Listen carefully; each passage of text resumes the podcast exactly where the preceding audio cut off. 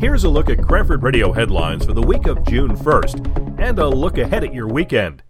Cranford marked Memorial Day on Monday with a parade and a service at Memorial Park. With the weather cooperating, this was the first parade and outdoor service in 2 years.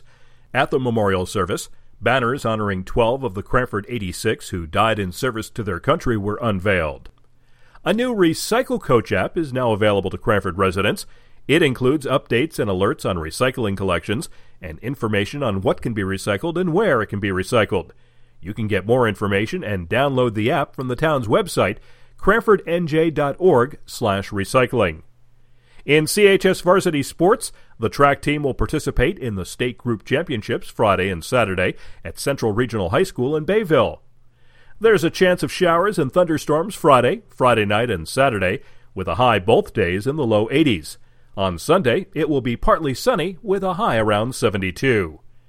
It's Yoga in the Park Friday between 6 and 7 at Hanson Park.